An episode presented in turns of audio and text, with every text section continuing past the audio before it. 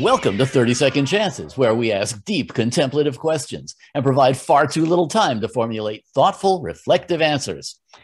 My guest today is Signal to Noise co host and live sound guru, Michael Lawrence. Whoa. Oh, you, you, oh, I wasn't prepared for that. That was not what we discussed, Daniel. I had to throw you a curveball, man.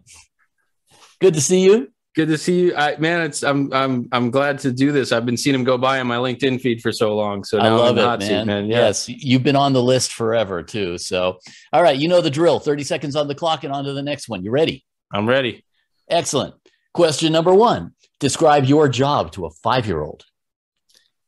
Uh, there are speakers that make sounds, and they cover a lot of different seats. And I try to make sure that regardless of which seat you sit in, you hear the same sounding show.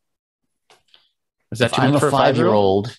Even if I know what a speaker is, I'm going to get this mental image of like speaker cones on each seat. You know, I mean, I, let's do it. You know, you know, I need a lot of processing, but I can pull it off.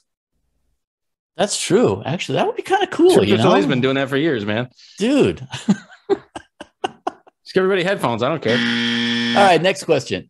What is the first record or concert that made you want to get into the music business? Oh, Paul McCartney live from the New World. I want to say it was like 1993. I remember I was like five. He had a white shirt with black birds on it. Oh wow! You know, and I he's playing yesterday on the original Epiphone guitar that he played on Ed Sullivan, and I was like, that's look at everybody. They're just like everybody's into this. That's world peace right there, man.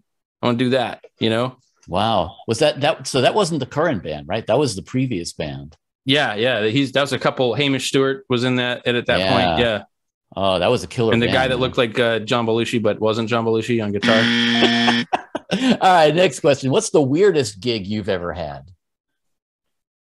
Weirdest gig I ever had involved a trombone player with no shoes on bouncing around the stage with those big rubber bands that they used to strap down like shipping pallets on trucks.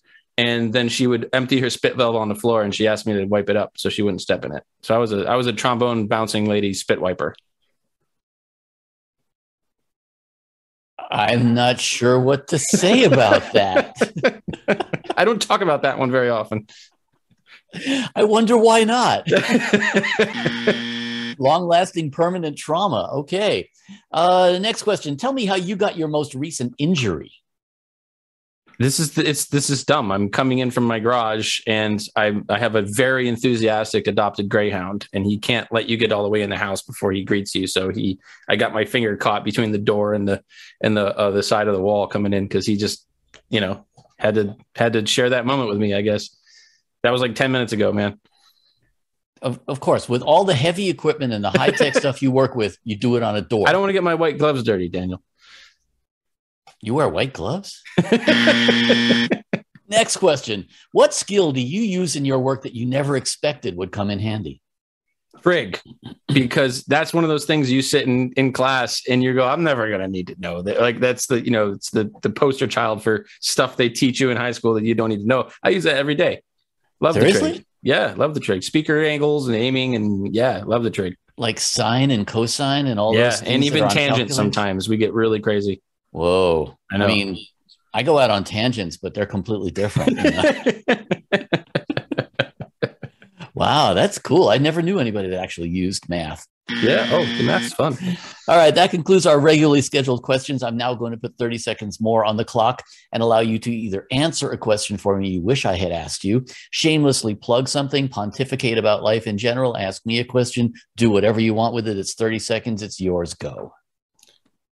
daniel i would like to ask you if you could choose between the ability to become invisible or the ability to fly which would you choose Invisible, absolutely. really i didn't think you were going to go that way Well, now, you know, you have to qualify that one because it's like, okay, am I totally invisible? Like, do my clothes disappear and stuff Yes, too? yes. And functionally You know? invisible yeah not just Okay. a pair like not just khaki shorts walking around right. And nobody, like, you know, I don't open a door and all of a sudden give it away or something like well that. you, right? Mm. i mean you did- that you know i can't change the world it's just i can just make you invisible ah, man, you know, that's, I'm sorry, but no, no, I want, I want it all.